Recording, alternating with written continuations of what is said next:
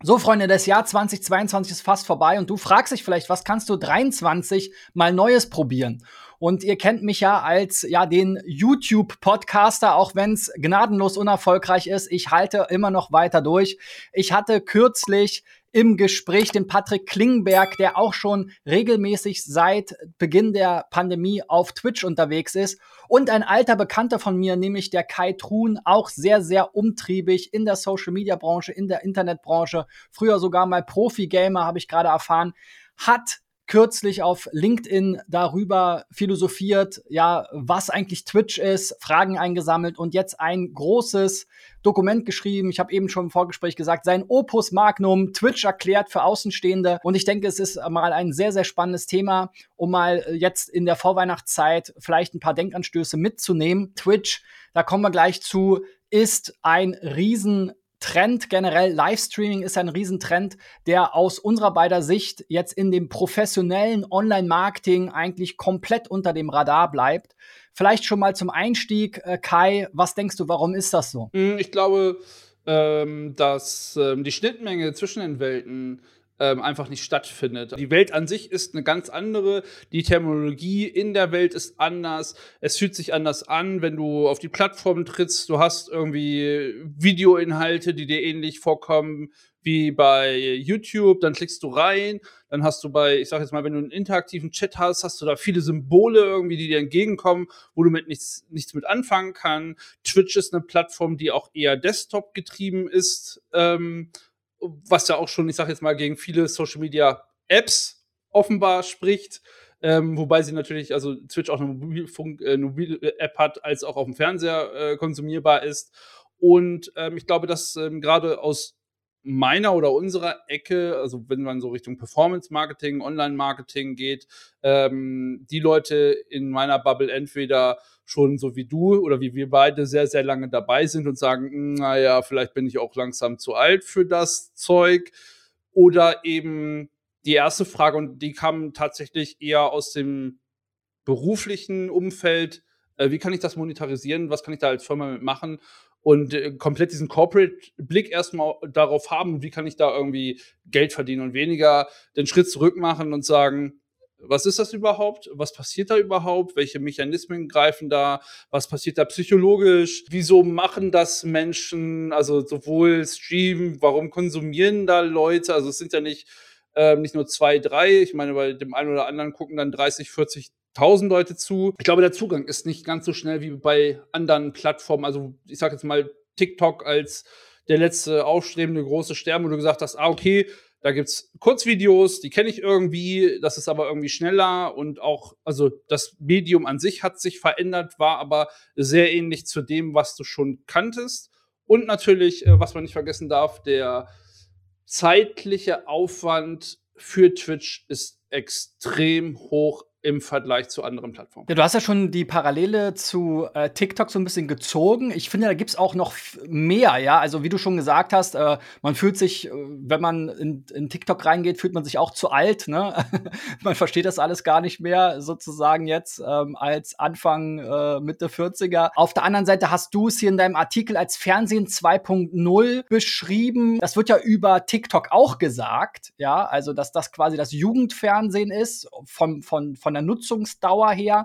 Ähm, also es gibt viele Parallelen, aber ja auch krasse Unterschiede, weil, wie du schon gesagt hast, bei Twitch das ist ja wirklich Longform, long, long, long sehr, Form. Long. Ne? Also das ist ja nicht mal 20, 30 Minuten äh, bei YouTube, was schon sehr long ist, oder selbst äh, so ein Podcast von Joe Rogan, der mal drei Stunden geht, sondern äh, Twitch-Streams, äh, die gehen ja gerne mal äh, sechs bis acht Stunden und manche, ähm, ja, ich erinnere mich da an einen Amerikaner, der hat das auch schon mal, ich glaube, über 30 Tage war der live, also in seinem Subathon. Aber vielleicht noch mal ganz kurz sozusagen dieser Schritt zurück. Wie würdest du äh, Twitch jetzt einem Außenstehenden, der sich damit noch nicht groß beschäftigt hat, äh, so erklären oder was ist so die Parallele, was ist so die Definition für dich? Die Phrase, also die Phrase Fernsehen 2.0 habe ich gewählt, ähm, weil es das gar nicht als Fortführung oder Nachführung des Fernsehens ist, sondern zu sagen, hey, jeder Streamer ist eigentlich, betrachte ihn wie einen Fernsehkanal, den du irgendwie schauen kannst. So, da gibt es hochklassige, da gibt es weniger hochklassige, da gibt es Sachen, da schaltest du ein, die findest du super interessant. Und so hat auch jeder Streamer ja seinen Programmen und so unterschiedliche Programme. Also du spielst ja nicht, oder wer jetzt zum Beispiel Videospiele spielt, spielt ja nicht immer dasselbe Spiel. Und das war mir halt auch wichtig, auch aufzuzeigen in dem Artikel, dass es eben nicht nur, also es gibt natürlich primär um Gaming, aber dort gibt es Leute, die malen, die machen irgendwelche Do-it-yourself-Sachen, bringen anderen Leuten irgendwas bei. Interessiert mich jetzt persönlich aber nicht. Wo ich dann aber die Parallele ziehen kann, ich würde bestimmte Fernsehkanäle auf meinem Fernseher aber auch nicht einschalten. Die sind trotzdem deswegen da. Und ich glaube, das ist eben auch für Neulinge eine große Herausforderung, den richtigen Fernsehkanal für sich zu finden. Einfach, wo man sagt, hm, den Streamer oder die Streamerin finde ich interessant. Das, was der oder die macht, finde ich spannend. Und ich bleibe da erstmal hängen, aus welchen Gründen auch immer. Und den Zugang erstmal zu finden, dauert relativ lange.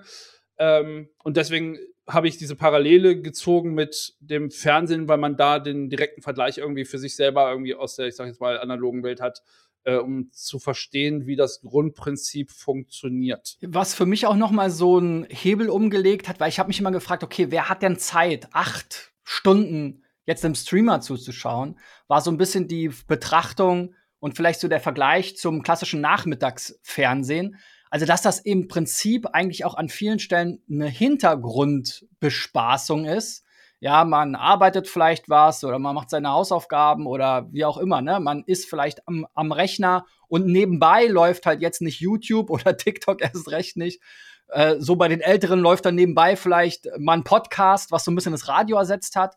Aber äh, bei vielen läuft dann halt nebenbei einfach Twitch. Ne? Und dann gibt's mal Phasen, wo man reinschaut und äh, aktiver zuschaut, aber auch viele Phasen, ne, gerade dieses, ähm, ich glaube, Just Chatting äh, und so weiter, ne, oder auch das Gaming, da gibt es ja auch viele äh, ja, Downtimes in Anführungszeichen. Ne? Die Streamer gehen auch zwischendurch mal auf Toilette ne? und solche Sachen. Ne? Oder schlafen. Ne? Hier wieder Ludwig, der da die 30 Tage durchgestreamt hat. Ne? Ähm, also es ist wirklich so ein Hintergrundprogramm auch, oder? Ja, definitiv. Ich glaube, das ist auch so eine der größten Illusionen ähm, und äh, die man so hat. Also ich habe den Artikel ja für Leute geschrieben, die auch weniger mit dem Internet zu tun haben, also tatsächlich irgendwie aus meinem privaten Umfeld mich mit Fragen gelöchert haben und ich habe das so ein bisschen äh, zusammengerafft. Und ich glaube, das ist es halt. Das ist auch, glaube ich, auch die, die größte, also die erste Illusion, die man irgendwie hat. So, also dieses, warum sitzt du da und guckst bei jemandem anderen beim Zocken zu. So, ich meine, da kann man noch die, die, die, die Sportanalogie ziehen und zu sagen, okay, warum gehst du ins Fußballstadion und guckst anderen Leuten beim Fußballspielen zu? Also natürlich guckst du gerade bei Videospielen dir das an, was du selber spielst oder dir liegt. Aber ähm, ich habe, glaube ich, oh, ich sag jetzt mal so 2017, 18 schon mit Kollegen telefoniert damals, ähm, wo es ums Thema Homeoffice ging, noch weit, weit vor der Pandemie, eben diese Monotonie irgendwie abzuschalten. Da waren einige dabei, die gesagt haben, ja, äh, ich habe einen Twitch-Stream im Hintergrund laufen, eben wie du sagst, Just Chatting, weil es dann irgendwie auch allgemeine Themen sind, wo man nicht so hinhören muss, die einen aber trotzdem irgendwie interessieren könnten. Die hast du dann laufen. Gleichzeitig gibt es ja noch die Lurker, was ja auch ein Großteil äh, auf Twitch ist. Also Leute, die den Stream anhaben, aber nebenbei was machen. Das mache ich zum Beispiel auch bei den Leuten, die ich irgendwie folge. Wie du schon gesagt hast, bei YouTube-Videos oder anderen Formaten, die du im Hintergrund laufen hast, beim Wäsche aufhängen oder Wäsche zu Hause, ja, genau. Oder beim Kochen auf dem Handy irgendwie, dass du es nebenbei stehen hast, so dass du aber es ist nicht dieses, äh, ich setze mich wirklich sehr aktiv davor. Also es kommt sicherlich auch mal vor, ähm, wenn es irgendwie interessanter wird.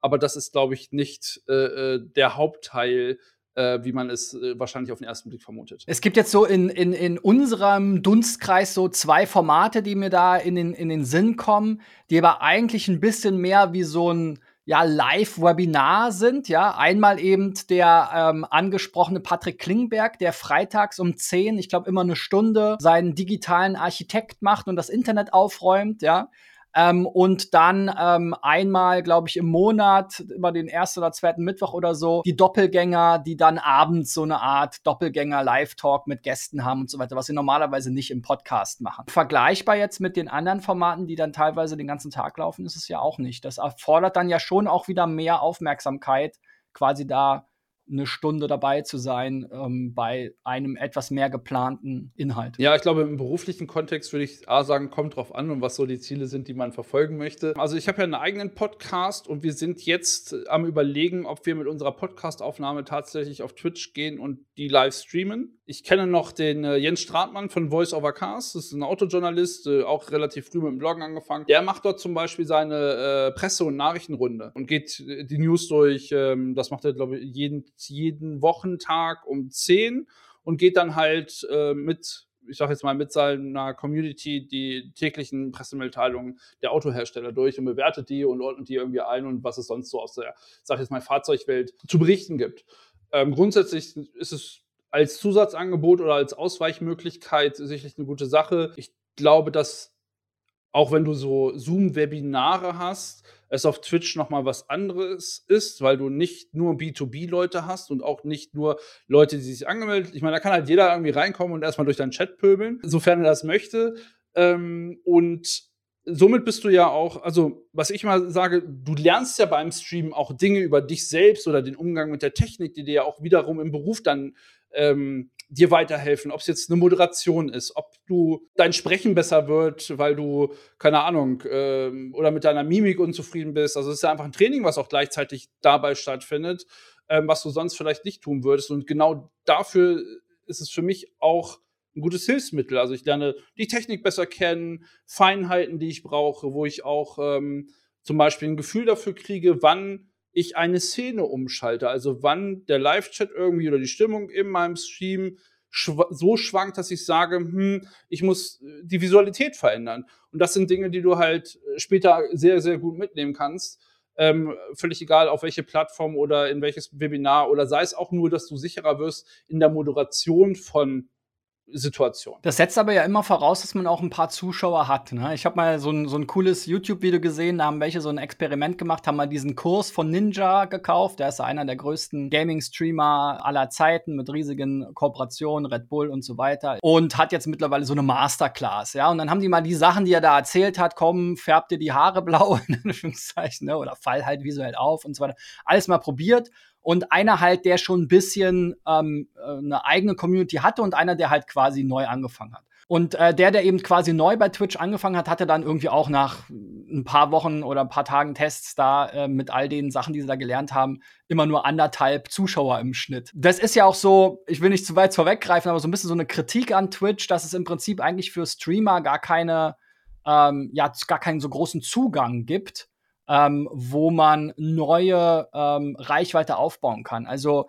wo wir gerade da, darüber sprachen, so ein bisschen vielleicht das mal auszuprobieren, so Skills zu testen. Wie ist das, wenn man für null Leute streamt? Und wie lange hat es dich gebraucht, um äh, mit deinem Content irgendwie eine Community aufzubauen? Heute organisch auf Twitch zu wachsen, ist, äh, geht gegen null. Ich will da Twitch nicht in Schutz nehmen, aber die organisch, also wahrscheinlich organisch wachsen kannst du heute noch auf TikTok. Und bei dem Rest ist es ähnlich viel Glück.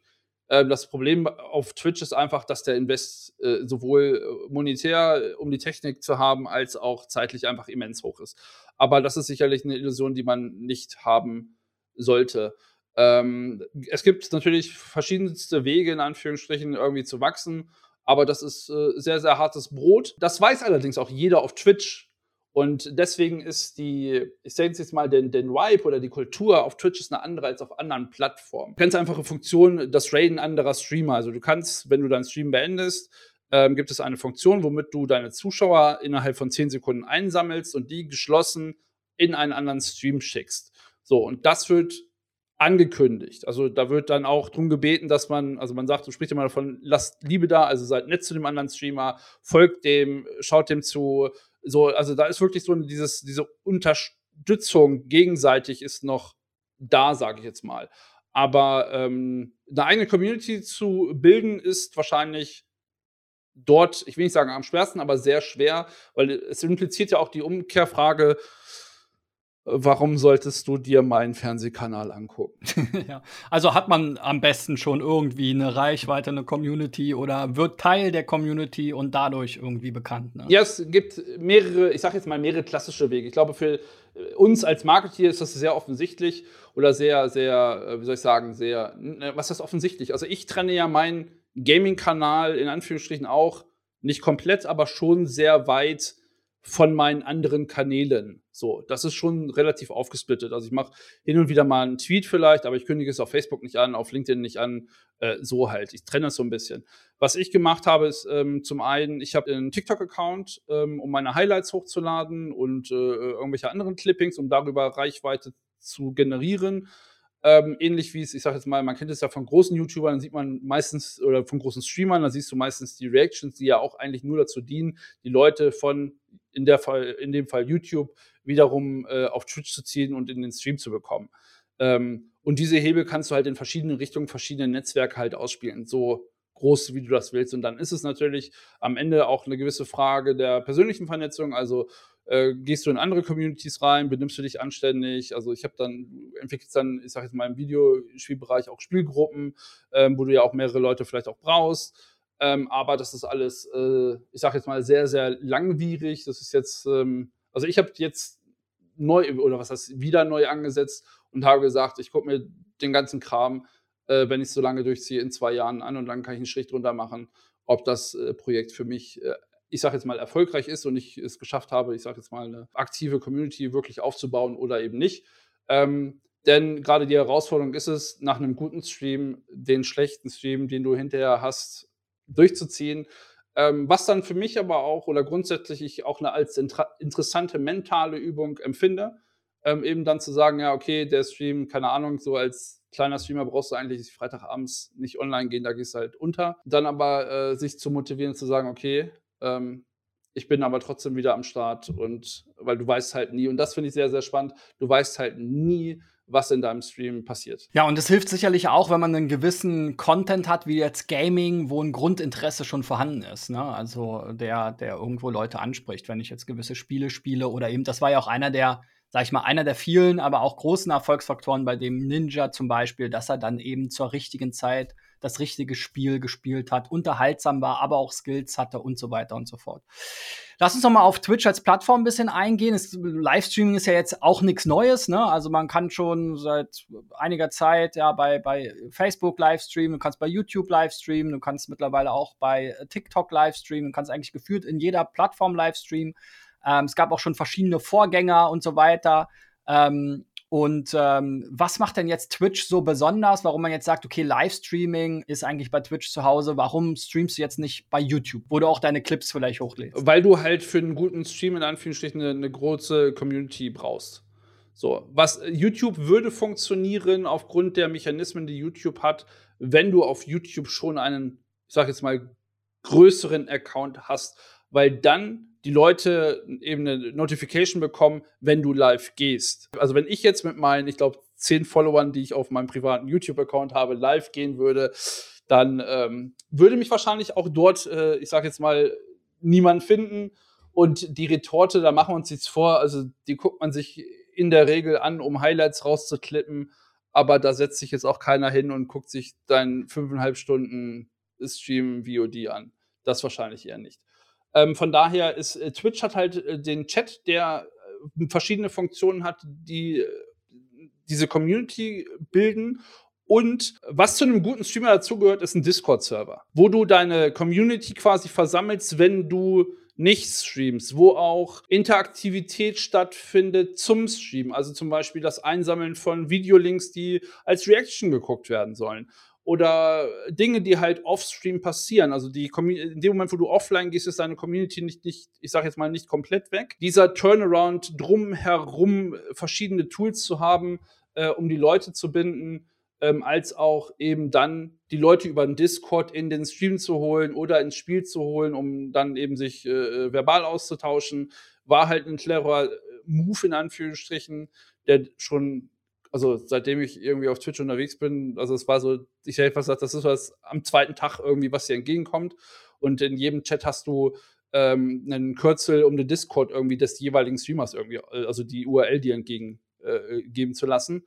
Und ich glaube, das ist eben der Kniff, den du natürlich auf jeder anderen Plattform auch haben könntest, aber der einfach Usus ist und somit einfach als gegeben und verstanden da ist. Währenddessen du auf YouTube, ich sag jetzt mal, einen Stream machst, technisch genau dasselbe, wobei YouTube die bessere Videoqualität hat und eigentlich auch den besseren Player. Aber dann ist der Stream so, ich sag jetzt mal, wäre vom Gefühl her zu Ende und was dann? Also es ist Teil der Kultur quasi auf Twitch. Definitiv. Also Twitch hat momentan diese Monopolstellung auf der, aufgrund der Kultur die sie, die sie entwickelt haben. Und deswegen sind sie auch so, also beziehungsweise anders, sie sind sicherlich so groß geworden, weil Amazon sie gekauft hat und dann eben einen sehr, sehr raffinierten Kniff gemacht hat, äh, wo wir wahrscheinlich noch drauf zu sprechen kommen, deswegen will ich das nicht vorwegnehmen, wo YouTube ja, langsam nachzieht und auch man, ich sag jetzt mal, im Streaming-Bereich auch die ersten Bewegungen sieht.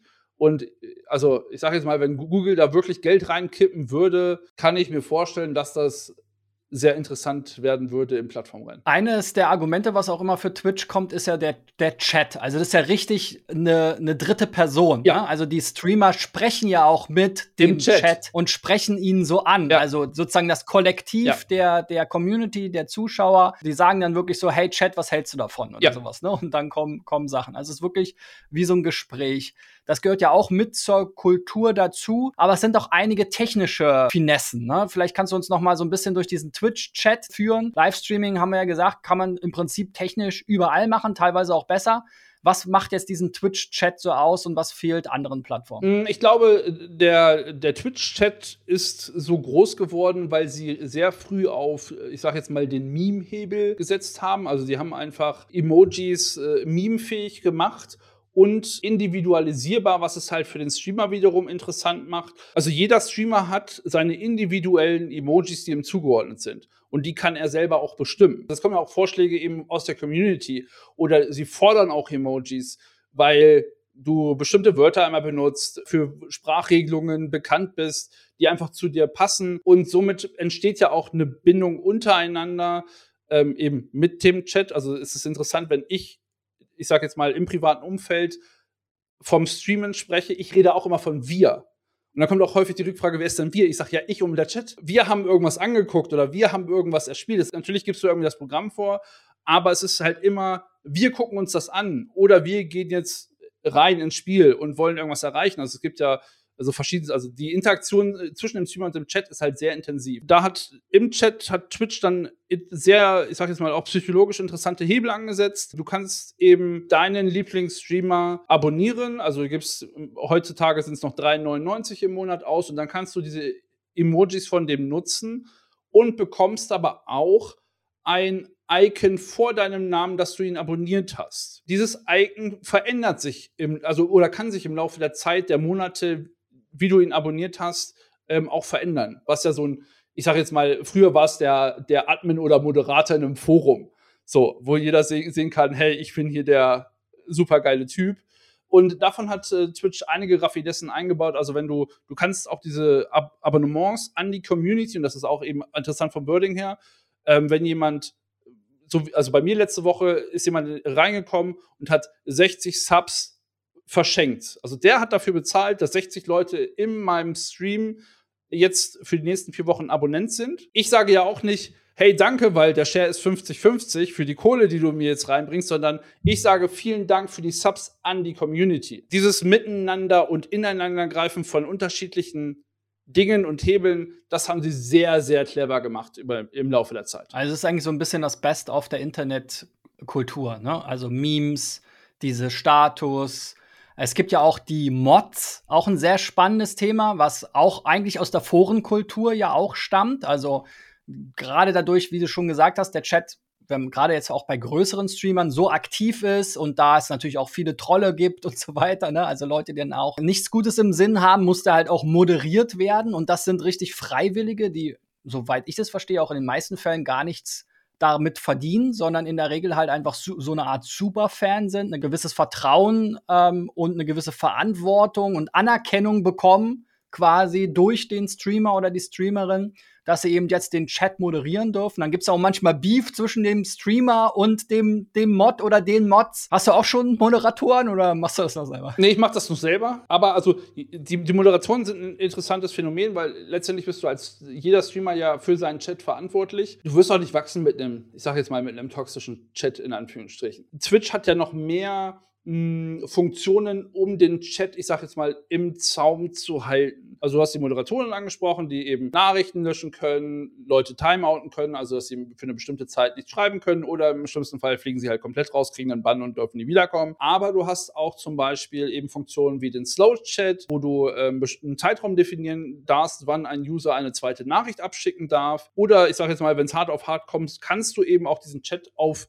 Emotes only umstellen. Dann kann gar, also nur der Moderator, VIPs, auf die komme ich gleich zu sprechen, ähm, und der Streamer selber noch Text im Chat schreiben. Ansonsten kannst du nur diese Emoticons benutzen. Das heißt, wenn, keine Ahnung, ich sag jetzt mal, du hast eine, guckst ein YouTube-Video und hast eine Reaction und das ist, ich sag jetzt mal, ein schwieriges Thema vielleicht, was du guckst, äh, und der Chat ist komplett am Durchdrehen, gehst du auf Emote Only und hast halt das Problem relativ schnell, ich sag jetzt mal, in den Griff bekommen und besänftigt. Und äh, dann gibt es eben noch die Oberstufe, dass es dann eben ähm, dass nur noch die Moderatoren irgendwie aktiv sein dürfen. Ja, ein spannendes Thema, du hast es eben schon angerissen, sind da die Abonnements. Ja, da geht es ja auch schon mal so ein bisschen in die Richtung Monetarisierung und so weiter. Das hat sich ja jetzt auch so ein bisschen gewandelt auf den verschiedenen Plattformen. Auch im Podcast-Bereich gibt es ja jetzt auch Paid Subscriptions, also man kommt auch so ein bisschen weg es wird eigentlich alles kostenlose, wird äh, sozusagen vereinheitlich auf Follower oder eben jemanden folgen. Und die Abonnements werden eigentlich wieder das, wie man es schon aus der alten Welt mit Zeitungsabonnements oder sonst was äh, kennt, die im Prinzip Kohle kosten. Du hast jetzt gesagt 3,99, ich glaube, es waren mal 4,99. Mhm. Und das ist ja schon ein großer Bestandteil dieser ganzen Community, weil wenn man sich vorstellt, dieser ganze Aufwand, den man da betreibt, Klar, für viele ist es auch ein Hobby oder sie verbinden es mit ihrem Hobby, Gaming, und haben dadurch den Mehrwert, dass halt sie sich mit ihren Freunden oder so einen erweiterten Freundeskreis treffen. Aber gerade jetzt für die großen Streamer, die wirklich, keine Ahnung, mehrere Tage die Woche, äh, acht bis zwölf Stunden streamen, das, für die ist das ja ein Fulltime-Job. Die können ja nichts anderes mehr machen. Und da ist ja letzten Endes dieses, äh, diese Bezahlform, wie man sie jetzt auf anderen Plattformen vielleicht noch durch ein Patreon oder so kennt, ja, gerade im Podcast-Bereich oder so, wo es das noch nicht gab, konnte man dann vielleicht so eben spenden oder etwas abonnieren. Ist das ja schon in die Plattform eingebaut. Auch YouTube hat das ja mit Mitgliedschaften nachgebaut, mehr oder minder auch verknüpft mit so verschiedenen Levels und äh, verschiedenen Emotes und so weiter. Führ uns doch mal so ein bisschen durch dieses Abonnement-Modell ähm, was du da auch als Streamer von hast und äh, dann auch sozusagen der große, der große strategische Hack von Amazon, ähm, wie das Ganze eigentlich subventioniert wird durch Amazon. Ja, das war ein sehr smarter Move. Also das Abonnement, wie schon gesagt, ist die Bezahloption eben ja, ich sag jetzt mal in einen, ich will gar nicht sagen exklusiven Club, aber durchaus auch in einen Club zu kommen, ähm, wo du zum einen das Emote kriegst, dass du ähm, Abonnement bist, du kriegst die Emotes, je nachdem und wie groß der Streamer ist, können das von 5 bis 40, 50 locker sein. Ähm, du kannst dann eben auch, wenn der Chat auf Subs only ist, noch weiterhin schreiben. Äh, meistens hast du in dem Nach, und da kommen wir jetzt wieder zu dem Discord, auch im Discord Sektionen, die nur den Subscribern vorbehalten sind. So, ich sage jetzt mal, das ist so ungefähr das, was du für dein Geld so kriegst. Häufig ist es aber auch, ähm, und da kommen wir dann zu diesen Gifted Subs, äh, geht es ja weit über die, ich zahle 3,99 und habe das Abo, sondern wenn du den Streamer häufiger guckst, spendest du eher auch Abos in die Community rein. Und das sieht man dann auch in den Statistiken, die man sich angucken kann, wie das Abo-Verhältnis bei den Streamern ist, dass Gifted Subs ein großer Teil sind äh, dass es dir gar nicht, also es geht hier um die Unterstützung und die Honorierung der, der, der Unterhaltung oder der Leistung des, des Streamers per se. Was äh, da ja dann noch passiert, ist ja durch das ständige Gucken entsteht ja eine parasoziale Bindung, was, glaube ich, der Punkt ist, der am häufigsten grob unterschätzt wird. Und dadurch, ja, ich sage, etwas sagt, pumpst du halt Kohle in den Stream rein. So, das ist so das Grundlegende, dass das Abo-Modell, sage ich jetzt mal. Was Amazon dann gemacht hat, nachdem sie Twitch für 970 Millionen gekauft haben, also ein echter Schnapper, sie haben Amazon und Twitch, ich glaube 2016 oder 17, ich bin mir nicht sicher, ver miteinander verbunden und du kannst einen sogenannten Prime-Sub abschließen. Also wenn du Pri Amazon Prime-Kunde bist, kostet dich der ein, ein Sub im Monat nichts. Der Streamer kriegt aber seinen Anteil, sage ich jetzt mal. Also sprich, der Sub ist von Amazon subventioniert. Und äh, gerade bei den großen Streamern macht das halt auch ein sehr großes Gros aus, weil wenn du sagst, ich, also ich habe eh Prime, weil ich irgendwie 300 Pakete in der Woche kriege. Knossi hat es bei sich sogar im Stream-Hintergrund stehen als Leuchtschrift. Twitch Prime ist kostenlos. Und äh, der, der Spruch ist halt auch Twitch Prime is not a crime, weil es kostet dich einfach nichts und unterstützt den Streamer einfach. Und ähm, sicherlich auch ein guter Weg, um, um die Community zu, zu ähm, unterstützen. Aber wenn man das rausrechnet, sehen die Zahlen halt auch, also bei manchen Streamern sind es zwei Drittel Twitch, Twitch Prime Subs und dann reden wir von fünfstelligen Zahlen. Entgegen der bezahlten Abonnements, was ich noch hinzufügen will bei den normalen Abonnements, ist, dass es die in drei Stufen gibt. Stufe 2 und 3, also es ist ein Überbleibsel aus alten Zeiten. Also es gibt Leute, die schließen das ab und dann kriegst du auch einen größeren Share als Streamer. Ähm, der Tier 3 kostet, glaube ich, 24,99, wenn ich mich richtig entsinne. Also die Funktion gibt es, wer sie findet, wird sich freuen. So. Also das ist selbst, also selbst bei den ganz großen Streamern ist es teilweise zweistellig. Wenn Elias, der irgendwie 40.000 Subs hat, bei dem ist es, glaube ich, zweistellig. Nicht weiter relevant, sagen wir es so. Genau, vielleicht generell mal so die größten Streamer, du hast jetzt schon ein, zwei, drei genannt. Ähm, was, was haben die da so für Zahlen an Subscribern? In etwa und Zuschauern. Was gibt es da so für Rekorde? Also ich kann mich erinnern, es gab mal so einen Stream, ich glaube, der war auch von Knossi oder so, so mehreren und äh, da war dann auch noch hier äh, dieser Rapper dabei und so weiter und die haben irgendwann, glaube ich, mal mit 300.000. 300.000, das war das Angelcamp. Ja, den, den Rekord da aufgestellt. Das ist ja schon, geht ja schon dafür, dass es auch, sag ich mal, klar, da sind auch welche dabei, die sozusagen nur im Hintergrund gucken, aber das ist schon eine Einschaltquote, die ernst zu nehmen ist. Ne? Also auf 300.000 Einschaltquote, da freut sich manch ein äh, Fernsehsender heutzutage. Äh, die Fernsehsender sind auf das Thema schon aufgesprungen, tatsächlich. Ähm, und das ist, also das ist auch eine große Kritik, die es ab, äh, momentan an, an Twitch einfach gibt. Twitch hat in der Vergangenheit unternehmensstrategisch einige Züge gemacht, die, ich sage jetzt mal, bei dem Streamer sauer aufgestoßen ist. Ich meine, es ist halt ein Amazon-Unternehmen, die wollen die Kuh jetzt einfach so hart melken, wie es geht. Deswegen äh, wie du halt richtig sagtest, der Twitch Prime kostete mal 4,99 und dann hat man, ich glaube, vor zwei Jahren zu einem Streamer gesagt, hey, wir machen jetzt 3,99, weil wir haben in äh, Studien festgestellt, da kommen mehr Subs rein, was totaler Quark war. Hintergrund ist eher, munkelt man, dass in anderen Währungen der, der Sub einfach günstiger gewesen ist und die Leute über VPN dann äh, in andere Regionen äh, gegangen sind technisch um da, ich sag mal, ein bisschen Geld zu sparen. Der Zuschuss, also gerade bei großen Events und die Streamer machen ja viel mehr, also die machen ja äh, Boxkampfabende, ähm, Shows, ich sage jetzt mal wirklich im, schon teilweise im TV-Format. Ähm, und da ist es dann so, dass unter anderem äh, Pro7 Sat1 äh, mit ihrer Join-App auf den Zug gern mal aufspringen und ähm, bei dem Elias, ähm, der also ist ja im Fußballthema sehr verortet war, glaube ich, auch bei Hertha BSC E-Sport Profi, wenn ich mich richtig entsinne. Ähm, der macht eben so einen Fußballcup mit Streamern zusammen, oder wo so alle so zusammenkommen. Und da ist dann eben unter anderem beim letzten war es, glaube ich. RTL Plus, oder? Ja, RTL Plus, genau. Ja, irgendwie 700.000 Zuschauer simultan. So. Genau, also äh, der Elias ist, glaube ich, der größte, ne? In, in Deutschland. Momentan, also von den Subs ist es momentan der größte. Montana Black äh, kennt man noch so Fernsehen manchmal gezeigt. Ist, glaube ich, Montana Black ist, glaube ich, das größte Phänomen. Das ist, das ist ja, oder, oder das Interessante ist ja, dass die Sparte so groß ist. Das ist so ein bisschen ähnlich wie, wie YouTube vor ein paar Jahren, wo du auch eine Million Abonnement, äh, Abonnenten äh, irgendwie abschließen konntest und niemand hat deinen Namen bisher gehört. Also ich habe das auf der Twitch-Seite auch unregelmäßig oder eher regelmäßig. Ich komme da drauf, dass irgendwie Just Chatting 6000 Zuschauer noch nie was von dieser Person gehört. Bei den Großen ist es so, dass die momentan noch äh, 70-30 Verträge haben, aber selbst, also selbst wenn er, ich sage jetzt mal, der Rechnung einfach 2 Euro pro Sub bekommt, ist das schon ein ganz ordentlicher Schnitt. Wenn du einen großen YouTuber dir anguckst, in Anführungsstrichen, beziehungsweise die Streamer machen ja oftmals beides.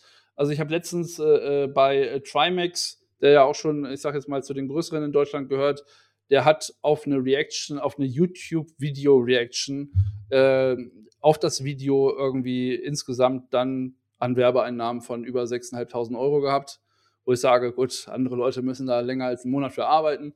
Aber das ist natürlich auch, äh, ja, gerade in den großen Zahlen natürlich super faszinierend. Das, das weißt du selber aus anderen Regionen. Ja, das finde also das Faszinierende hier finde ich aber, dass das Geld halt nicht von Werbekunden kommt, sondern eben gut von Amazon, aber halt aus der Community. Genau. Und man sagt ja eigentlich, das ist ja so der heilige Gral im Internet gewesen. Ne? Also, wenn ich mir vorstelle, was für Probleme die ganzen Verlage haben, ihre Bezahlschranken irgendwie am Leben zu halten, ja, da gibt's ja auch im im, im, im Fernsehbereich in den USA, CNN Plus, ja, wurden, ich glaube, nach drei Monaten eingestampft, nachdem da Millionen, hunderte Millionen wahrscheinlich sogar reingeflossen sind. Also die, die, der klassische Bereich hat unheimliche Probleme von den Leuten mal äh, 5 Euro im Monat zu bekommen. Ja, ich weiß nicht, wie viele Abonnenten Bild Plus mittlerweile hat. Das ist wahrscheinlich noch so das einzige Format, das halbwegs funktioniert. Aber hier ist jetzt ja wirklich so durch diese persönliche Bindung und eben ja das Fantum ein direktes Monetarisierungsmodell entstanden, äh, wo wirklich die Zuschauer eben am Ende die Kohle zahlen. Klar, bei Twitch Prime muss man es noch mal einschränken, aber auch dort ist es ja äh, so, dass der Kunde ja eben auch Prime-Abonnent ist und auch an Prime zahlt und dann ja, wie gesagt, eben auch den jeweiligen Streamer eben auch nur einen auswählen kann. Ne? Also es ist schon Kohle, die aus der Community kommt und Twitch versucht jetzt aber immer mehr, was man so hört, auf Werbevermarktung zu gehen. Ich glaube, weil eben dieses Community-Modell nicht so gut skaliert. Wenn man sich jetzt die Twitch-Einnahmen vergleicht mit den YouTube-Einnahmen, da, da, ist wahrscheinlich noch, da sind wahrscheinlich noch große Welten dazwischen. Ähm, da kommen wir auch schon so ein bisschen zu dem Thema Monetarisierung und auch Kritik. Du hast es ja eben schon gesagt. Ähm, es wurde jetzt angekündigt, äh, dass äh, Twitch eben dieses Modell umstellen will. Ähm, das, das Standardmodell, es gibt ja, vielleicht kannst du da auch noch mal sagen, verschiedene Levels auch. Es gibt Twitch-Partner, es gibt Twitch-Affiliates und so weiter. Vielleicht kannst du uns da noch mal kurz durchführen und sagen, was da dran hängt, auch von den äh, Beteiligungsmodellen. Ja, im Prinzip sind es, ich sag jetzt mal, also es gibt Streamer, das ist halt, du hast einen Account erstellt. Als Affiliate brauchst du auf Twitch nicht viel. 50 Follower, eine durchschnittliche Zuschauerzahl von drei Leuten in den letzten 30 Tagen oder so und du musst an sieben unterschiedlichen Tagen in den letzten 30 Tagen gestreamt haben. So, dann kannst du dich äh, monetarisieren lassen, in Anführungsstrichen, und kannst auch eben diese Abonnements abschließen lassen. Und kriegst dann 50 Prozent von den Nettoeinnahmen. Ne? Genau. Ja, genau. Also 3,99 minus äh, Märchensteuer äh, geteilt durch zwei und dann kannst du das nochmal versteuern und dann bleibt auch. Also, genau, also bleibt ein Euro übrig. Äh, irgendwann bleibt nicht mehr so viel übrig. Und darüber gibt es eben Twitch-Partner. Du hast dann den lilanen, nicht den blauen Haken. Äh, bist dann zum einen verifiziert und zum anderen hast du häufig einen besseren Share. Man spricht von 70-30. Ob es da noch Ausnahmen gibt, die vielleicht einen anderen Share haben, nobody knows. Aber das sind so die drei Stufen. Und wahrscheinlich, ich sag jetzt mal, 97 Prozent aller Streamer, die ein bisschen länger dabei sind, sind Affiliates. Das ist so die Struktur eigentlich, ähm, die, du, die du auf der Plattform hast. Und ähm, was aber, wie du schon sagst, auch mit, dem, mit den Zahlungsmodalitäten noch einhergeht, was wir noch gar nicht beleuchtet haben, sind äh, Donations. Mhm. Also es gibt dann eben, ich sag jetzt mal im Streaming-Bereich noch, äh, keine Ahnung, Tippy und äh, Stream Elements, also äh, unterschiedliche Plattformen, wo du Geld spenden kannst, die jetzt momentan wieder relativ populär werden, dadurch, dass das Thema ähm, 50, 50, 70, 30, wie sieht es in Zukunft aus? Also ab 2023 will Twitch die großen Verträge quasi äh, kappen und äh, den 70-30-Share bis zu den ersten 100.000 Dollar ähm, lassen und danach einen 50-50-Share machen. Ähm, währenddessen du eben, wenn du das Geld eigentlich rein also einfach spenden würdest und sei, sei es über eine PayPal, äh, der Share für den Streamer wesentlich besser wäre. Das sind immer so Hin- und Herbewegungen, genauso wie Twitch eine eigene Währung hat, Bits, die vor Jahren mal populär waren, wo man aber auch sagt, okay, der Share an Amazon ist einfach irgendwie zu groß, das ist irgendwie, das war mal nett so, weil es keiner hatte, und dann ist es jetzt einfach, ich sage jetzt mal eine Funktion, die noch da ist. Und wie sieht es mit der klassischen Werbung aus? Also wenn jetzt ein Streamer äh, bei seinem äh, Stream-Marathon da auf Toilette geht, dann wird ja öfter mal Werbung äh, gezeigt. Da habe ich so vernommen, ist auch die Kritik, dass man da eigentlich gar nichts von bekommt und Twitch einem den T Streamern aber immer mehr Werbung aufdrücken will. Also wie siehst du das? Ja, also ich habe gesagt, wer will denn, also wer will denn äh, Werbung in seinem Stream sehen? So, so mal ganz grundsätzlich. Also tatsächlich war es in der Vergangenheit so, dass, wie du halt sagst, wenn irgendwer auf Toilette gegangen ist oder einen Rechner verlassen hat, weil, keine Ahnung, die Essensbestellung da war oder irgendwelche anderen Sachen gemacht werden mussten und der Stream eben, ich sage jetzt mal, unterbrochen wurde, dass man dann gesagt hat, äh, die Werbung wird angezeigt. Die Werbung siehst du aber als Subscriber halt nicht. Also wie ein White Labeling, sage ich jetzt mal. Von daher versucht man da einfach natürlich jetzt Kohle reinzuholen, aber das ist einfach wie der zehnte Werbeklick von einem äh, YouTube-Video, das macht irgendwann dann keinen Spaß mehr und der Share muss wohl einfach unfassbar miserabel sein. Es gibt äh, einen deutschen Streamer, der hat das mal ausprobiert und äh, der hat durchschnittlich viereinhalbtausend äh, Zuschauer, also äh, median über den Monat und äh, für den sind irgendwie 800 Dollar hängen geblieben und da hat er gesagt, Freunde, das ist total nett, aber vielleicht lassen wir es bleiben. Ja, dafür, dass die Streams dann in der Qualität unangenehmer werden. Es gibt ja noch ein paar andere Kritikpunkte. Also einerseits ist ja generell das Livestreaming natürlich ein bisschen prädestiniert für Skandale, ne? gerade bei so Leuten wie Montana Black, die dann auch mal eben ein loses Mundwerk haben. Ähm, ein großer Trend, zumindest hier in Deutschland scheint ja auch diese In-Real-Life äh, Streams zu sein, eher IRL-Streams, wo dann eben der Montana Black losläuft im Urlaub und irgendwelchen hübschen Damen hinterher schmachtet, was einmal so ein Skandal war. Dann gibt's irgendwie natürlich auch die ganze Thematik mit attraktiven jungen Frauen, äh, die dann in Hot Tubs oder Pools oder im Bikini am, am, am Strand irgendwie sich rumrekeln. Und zu guter Letzt noch äh, das ganze Thema Glücksspiel, wo auch einiges an Bewegungen zuletzt rein äh. Dann gab's jetzt ja noch diese Twitch TwitchCon, die ja regelmäßig stattfindet, also quasi wie so eine Art Konferenz, die einmal stattfindet im, im Jahr, wo es auch noch einen, ja, sehr, sehr schlimmen Unfall gab. Hier die deutschen Streamer haben auf sich aufmerksam gemacht bei der Gamescon, wo es eine Schlägerei gab. also äh, ist das eigentlich ein Umfeld, wo man als äh, seriöser Marketer, äh, Content Creator überhaupt stattfinden will? Die Frage, die ich zurückgeben wollen würde, ist, äh, wie seriös sind denn Marketeers? Also ich weiß nicht, auf welchen Abendveranstaltungen du zu, zugegen bist, aber also was ich so in den letzten 20 Jahren so erlebt habe, der Vorteil ist halt, die Kamera ist nicht dabei. Klar. Ähm, und ich glaube, da muss man auch Unterschied, was heißt Unterschiede machen. Ähm, ich fange mal, ich fange mal auf der Plattform an. Also Hot Tubes und äh, Casino-Geschichten auf Twitch, äh, da sagt die, also da, da runzelt jeder, den ich kenne, bis auf die Slot-Streamer wahrscheinlich äh, mit den Augenbrauen und fragt sich, wieso. Äh, meine These ist, da hängt einfach zu viel Musik drin in Form von Geld, äh, dass man sich das momentan entgehen lassen möchte. Ähm, die Hot-Tube-Streams, wo, also das macht halt auch vom Prinzip nicht viel Sinn, aber Sex Sales bekanntlich, also es sind in Bikini bekleidete Damen, die in einem Hot Tube sich gegen Geld, also auch das Prinzip ist völlig absurd, äh, den Namen des jeweiligen Spenders, also du kannst dann Geld spenden oder Subs abschließen und dann wird in dem Stream irgendwo dein Name hingeschrieben. Also entweder auf den Körper oder in den Hintergrund oder keine Ahnung was. Entstanden ist das aus einer Grauzone in den, äh, in den Terms of Service. Normalerweise, wie man das so von amerikanischen Unternehmen kennt, sind die eher etwas Brüder, äh, um sich da auch abzusichern. Aber da gab es eben so eine Klausel, so hey, natürlich darfst du irgendwie, wenn du am Strand bist oder zu Hause in deinem Pool bist, irgendwie einen IRL-Stream machen. So, was soll daran Verwerfliches sein? Jemand war kreativ und hat da, ich sage jetzt mal, ein verwerfliches Geschäftsmodell draus gemacht. Schrägstrich oftmals mittlerweile auch mit äh, einem anderen äh, bezahlbaren ähm, Plattformformat äh, verbunden. Wo sich nur echte Fans rumtreiben. Wo sich nur echte Fans rumtreiben. Äh, Onlyfans, No Followers. Aber es ist ein, äh, ich sage jetzt mal, für alle an oder für viele Streamer nicht ein Dorn im Auge, es wäre zu weit. Aber du ja, also was willst du dazu auch sagen? Das, das findet halt irgendwie statt.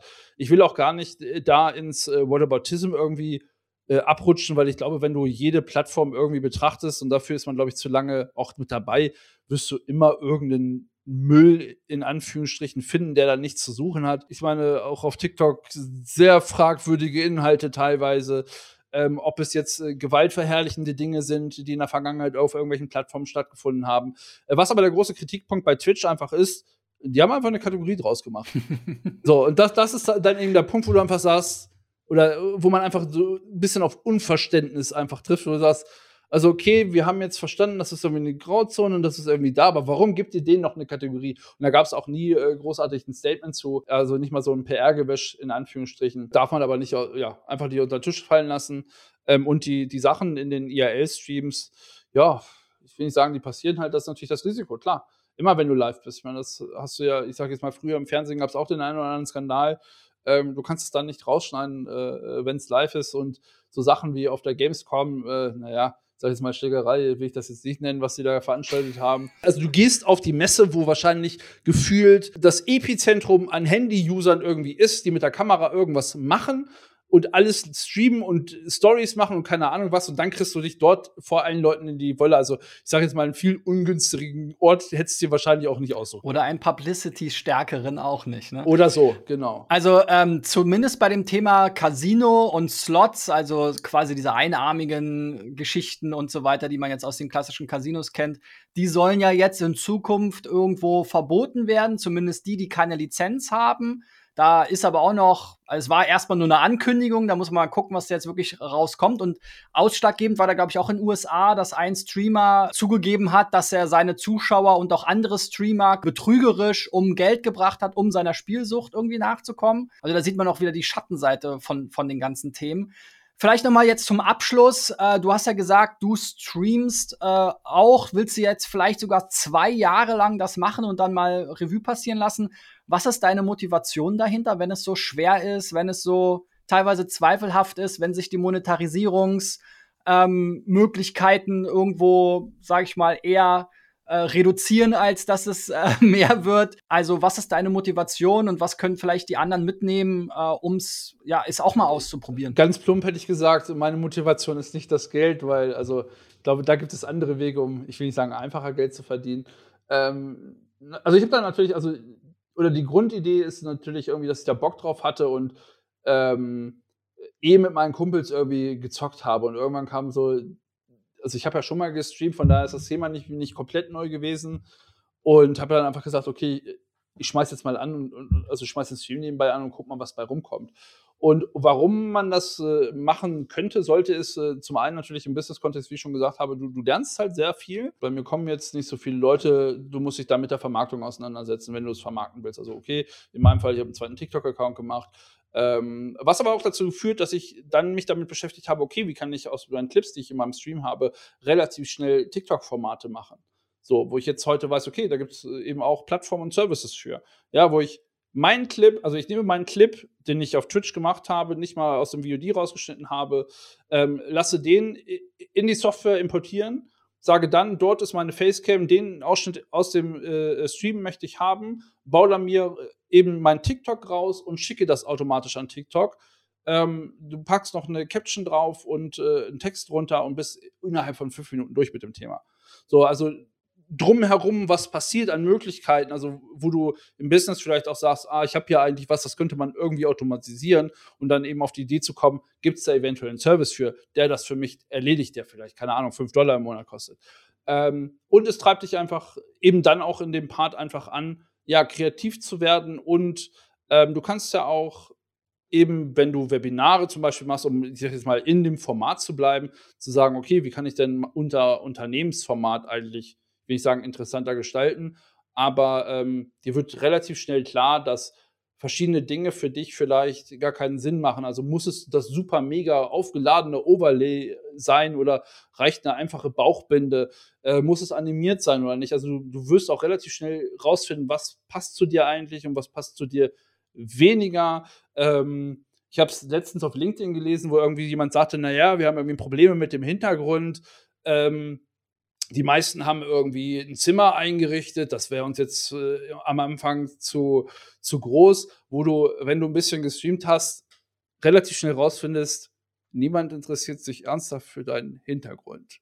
So, also, also da gibt es dann Sachen wie Ton ist viel wichtiger, äh, Belichtung ist so eine Sache. Und wenn du dich mit den Themen auskennst, ist es super.